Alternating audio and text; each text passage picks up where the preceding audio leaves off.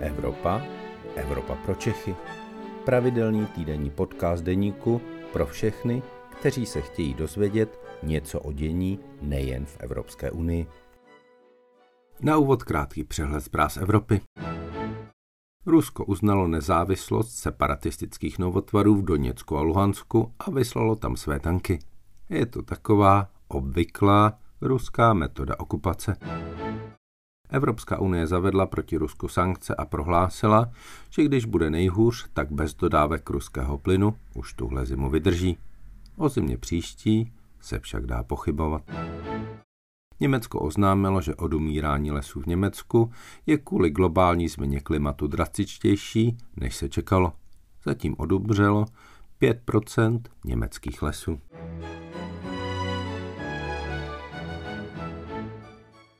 Dobrý den, je středa 12 hodin a tak je tu pro vás podcast Evropa pro Čechy, u kterého vás vítám já, Luboš Palata, evropský editor deníku a jsem rád, že nás posloucháte.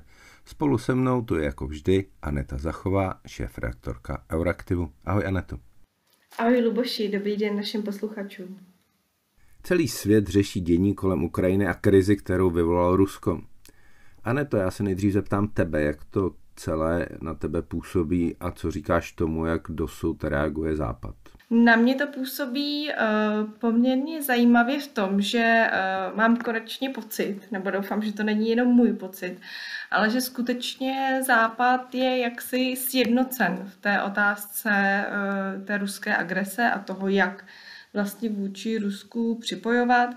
Eh, vůbec ta otázka sankcí, protože i včera vlastně eh, Evropská unie se na nich dohodla, tak vždycky ta otázka sankcionování některých ruských představitelů, ruských podniků bývá poměrně problematická, protože vždycky, řekněme, zvítězí ten takzvaný přístup business as usual, to znamená, že zkrátka ekonomika, biznis, eh, peníze jsou důležitější než eh, někdy třeba ochrana lidských práv nebo eh, zkrátka tyto, řekněme, měkčí věci.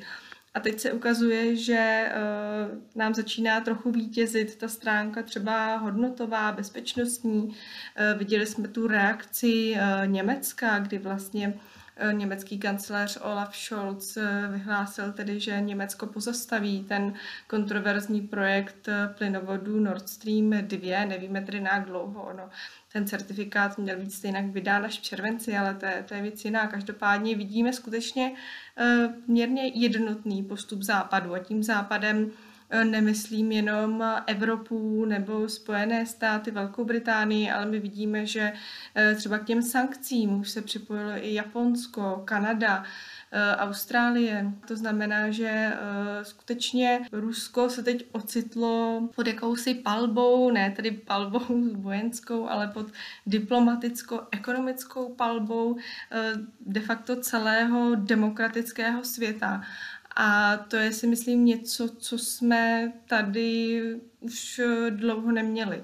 Eh, nevím, Luboši, jak eh, to vnímáš ty, jestli skutečně ten západ je tak jednotný, jak ho třeba vidím v současné době já. No, ono je to eh, trochu složitější v tom, že vlastně to, co se teď stalo, ještě není válka.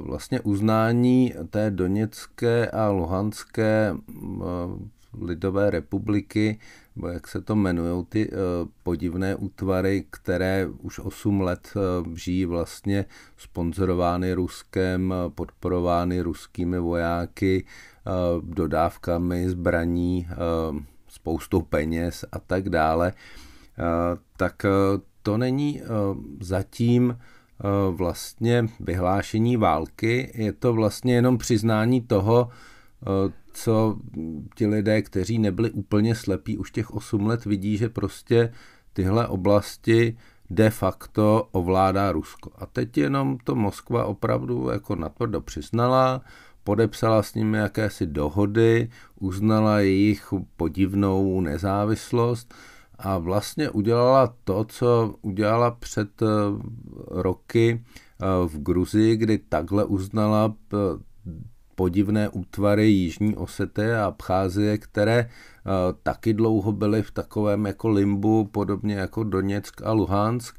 A po té válce krátké z Gruzí, kde na ochranu těchto z těch území Rusko vyslalo poměrně silné armádní jednotky a vedlo z Gruzí takovou krátkou válku, tak vlastně byly tyto dvě oblasti uznány Ruskem jako samostatné státy a Rusové je sice nepřipojili ke svému území, ale de facto tam poslali své vojáky a de facto ty státečky ovládají.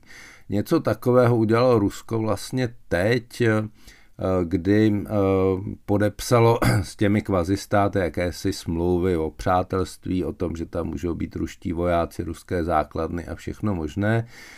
A eh, to, čím se to liší od té Gruzie, že k tomu to Rusko teď nemělo žádný důvod. Tam opravdu Ukrajinci žádný důvod nevytvořili.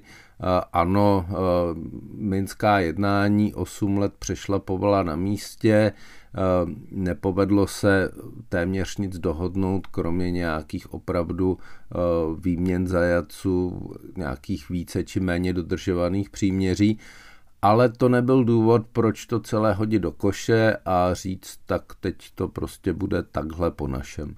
Čili eh, ten západ, který byl připraven nebo je stále připraven na to, že zavede opravdu brutální sankce, které Rusko úplně odříznou od toho západního světa eh, v případě, že Rusko začne takzvanou velkou válku proti Ukrajině, tak jsou teď vlastně v takovém jako podivném stavu, že eh, nemohou zavést ty úplně brutální sankce, které by opravdu z Ruska udělaly svým způsobem něco jako větší verzi Severní Koreji.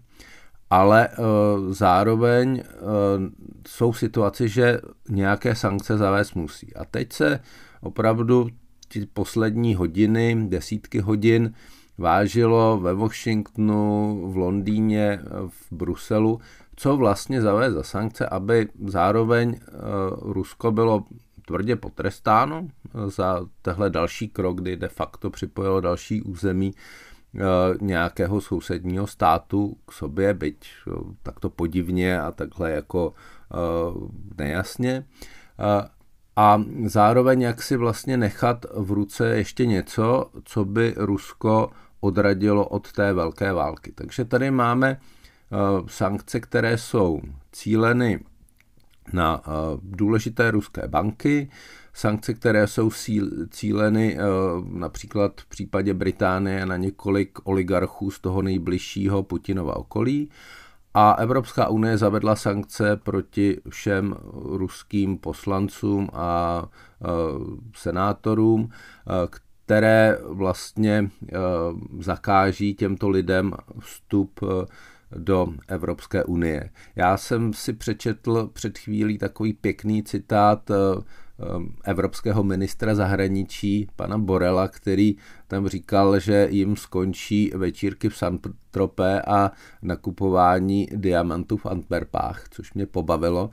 Ale odpovídá to tomu, co se vlastně stalo. Je to eh, opravdu stop tomu životu na západě pro část těch ruských elit, a to je něco, co z mého pohledu se mělo stát už dávno, ale je dobře, že se to stalo aspoň teď. Já bych tomu možná i dodala takovou zajímavou věc, že eh, třeba i teď se vlastně diskutuje o tom, že eh, UEFA, eh, tedy ta Evropská fotbalová asociace, stáhne třeba z Petrohradu vlastně plánované finále Ligy mistrů ve fotbale. Ono se zdá, že eh, tyto, řekněme, kroky jsou takové jakoby úsměvné, ale ono skutečně tohle je to, co eh, Rusko, řekněme, skutečně, skutečně zabolí. Luboši, ty jsi tady zmiňoval uh, ty lidi, kteří jsou na tom sankčním seznamu a skutečně na tom, na čem se tedy ten západ dohodl. Uh, na druhou stranu, pokud uh, se uplatňují sankce vůči někomu, tak to většinou bohužel mývá i špatný dopad uh, na ten stát nebo na tu organizaci samotnou. Myslíš si, že uh, tyhle ty sankce můžou třeba i nějak dopadnout na, na Českou republiku, že to pro nás může být Eh, z nějakého úhlu pohledu neúplně výhodné.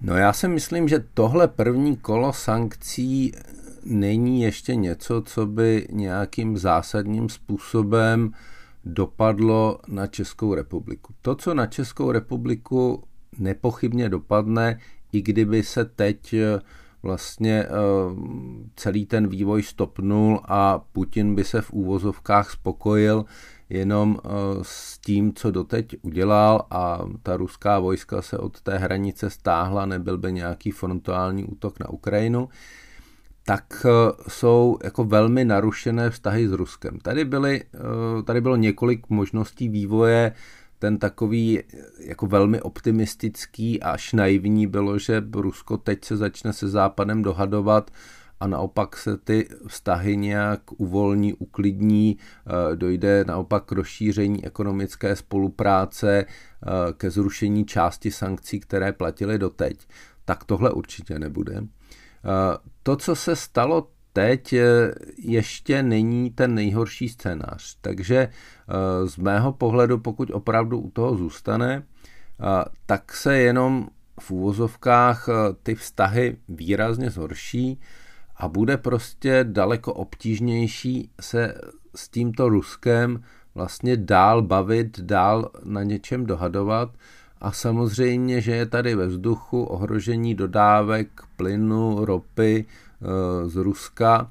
A to, že ta transformace Evropské unie na jiné druhy energie, než je zemní plyn a ropa, možná bude muset být rychlejší a určitě bude bolestivější, než bylo doteď naplánováno, protože nebudeme si říkat uh, nějaké pohádky, prostě ruský plyn v té zelené transformaci Evropské unie v tom Green Dealu hrál velmi zásadní roli. A já jsem například včera četl zprávu z Kataru, který uh, se bere jako, že uh, Katar dodá zemní plyn, když ho nedodá Rusko. A Katar velmi jednoznačně řekl, hledajte, ono z Ruska uh, jde do Evropy tolik plynu, že neexistuje uh, žádný stát na světě, který by dokázal uh, tyto dodávky plně vykrýt. A je také velmi velký otazník nad tím, jestli Evropa má kapacitu například v tom tyto dodávky zajistit pomocí skapalněného plynu, zda prostě je v Evropě dost terminálů, z kterých je možné tento skapalněný plyn přečerpat do toho potrubního systému. Čili to je věc, která tady určitě visí ve vzduchu a je samozřejmě otázka, jak celá tahle eh, Putinová hra, protože to není naše hra, to je opravdu hra Putina, který rozehrál opravdu mm, z mého pohledu eh, velmi nepochopitelnou partii, kde eh, nemůže úplně vyhrát a přitom ty škody, které z toho budou Rusku plynout, jsou velmi jednoznačné. Tak jak vlastně bude Putin dál postupovat, ale je to obrovská výstraha pro Evropu, že prostě s tou závislostí na především na ruském plynu musí velmi rychle něco udělat. Jinak prostě může tento problém, pokud nenastane teď, tuto zimu, což zřejmě nenastane už, tak může nastat příští zimu, anebo může nastat třeba za dva, za tři roky a najednou se prostě opravdu můžeme ocitnout situaci, kdy v těch domech, kde navíc jako vyměníme ještě ty kotle, nebo mnozí lidé prostě přejdou radši na plyn a ty kotle na tuhá paliva už jako zahodí nebo odpojí, tak prostě nebudeme mít za dva roky, za rok čím topit. A to by bylo dost hrozné. A samozřejmě nemluvím o tom, jak by to dopadlo na evropský průmysl, který samozřejmě no, také je na výrobě energie z plynu zásadně závislý. Čili máme tady velmi reálný problém závislosti Evropy na ruském plynu a máme tady velmi nevypočítatelný režim, který eh, evidentně v té Moskvě k něčemu graduje a nikdo není schopný odhadnout, jak se vyvine situaci eh, za několik dní, za několik týdnů, za několik měsíců nebo za několik let. Já bych, když už jsme u té energetiky, jenom dodala, že eh, kromě plynu, který je opravdu klíčový, protože ta závislost je skutečně markantní, ale třeba zajímavá je i ta otázka vlastně těch jaderných elektráren. Vzpomeňme si, že není to dávno, co skutečně to mělo být tak, že eh, Rosatom, ruská společnost, bude se podílet na eh, výstavbě jaderný, nových, nových jaderných bloků tady v Česku kvůli vlastně vrbětícím z toho sešlo. Takže řekněme, ten český případ byl tak nějak jakoby vyřešen. Ale třeba v Bulharsku, tam se nyní vedou skutečně velké debaty o tom, eh, jak třeba Rusko teď vlastně vyřadit z těch projektů, které už jsou ale rozjeté. Eh, Rosatom už třeba připravil a v podstatě i dodal některé součásti do eh, jaderných elektráren v Bulharsku. A vlastně nyní Bulharsko eh, říká, že, nebo nová vláda bulharská, která je poměrně proevropská, tak říká, že, bychom, že by měli tady Rusko vlastně vyřadit zase z, těch, z té výstavby, takže i po této stránce je to zajímavé a Bulharsko rozhodně není jedinou zemí, které si nakoupilo od Ruska nebo uzavřelo nějaké kontrakty eh, s těmi ruskými společnostmi, které vyrábějí ty klíčové součástky právě pro jadernou energetiku. No já bych tady připomněl Maďarsko, které na, na úvěr vlastně, který poskytují sami sobě, tam Rusové dostavují jadernou elektrárnu Pakš a v podstatě maďarská energetická koncepce a celý přechod jako na Green Deal je postaven na tom, že ty Rusové tam opravdu tu jadernou elektrárnu dostaví eh, a že ji, že ji spustí. Pak je tady samozřejmě otázka jaderného paliva, eh, které je taky dodáváno z Ruska. Tam je to o něco lepší v tom, že jaderné palivo eh, vlastně můžeš mít do zásoby na několik let dopředu, takže to není úplně tak akutní, ale také je to samozřejmě průšvih. Ono těhle průšvihů, zvláště v energetice, by člověk našel opravdu hodně.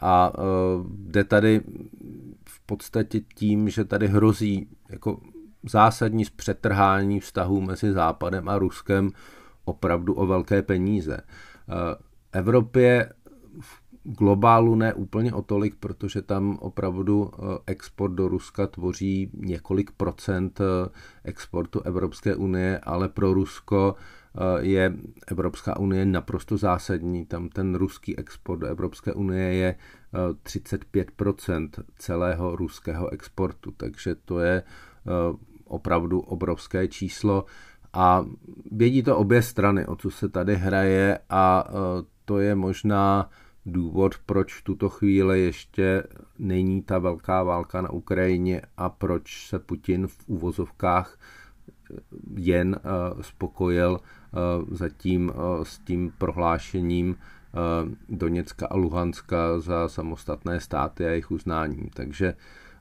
to tady, to tady je stále na stole, jak se to vlastně dál bude vyvíjet. Ane, Tomáš poslední otázku, protože už jsme se dostali za limit našeho pořadu. Česko i třeba Slovensko se vlastně nyní obávají, že ta situace eh, na Ukrajině by mohla vést k tomu, že sem k nám eh, přijdou eh, tisíce, desetitisíce uprchlíků z Ukrajiny. Je to podle tebe reálný scénář? Nevíme. Eh, tady opravdu nikdo nevidí do Putinovy hlavy. Já jsem sledoval eh, v těch minulých dnech eh, všechny ty jeho projevy, takové to setkání s těmi ruskými potentáty, jeho nekonečný projev k ruskému národu, který byl opravdu schizofrenický a který se podobal tomu nejhoršímu, co jsme slyšeli v minulém století od politiků typu Stalina nebo Hitlera. Takže opravdu to byl děsivý zážitek, takže nevíme, jak se to vyvine. Bohužel Rusko je konstituováno, konstituováno tak, že tam opravdu téměř všechno závisí na tom, jak se Putin rozhodne a ten člověk opravdu není v normálním stavu, takže je těžko odhadovat, jaké budou jeho další kroky. A na tom závisí, jestli prostě bude na Ukrajině nějaká velká válka, nebo jestli se spokojí s tím, co zatím teď udělal, jestli to zůstane v nějakém uh, patovém stavu.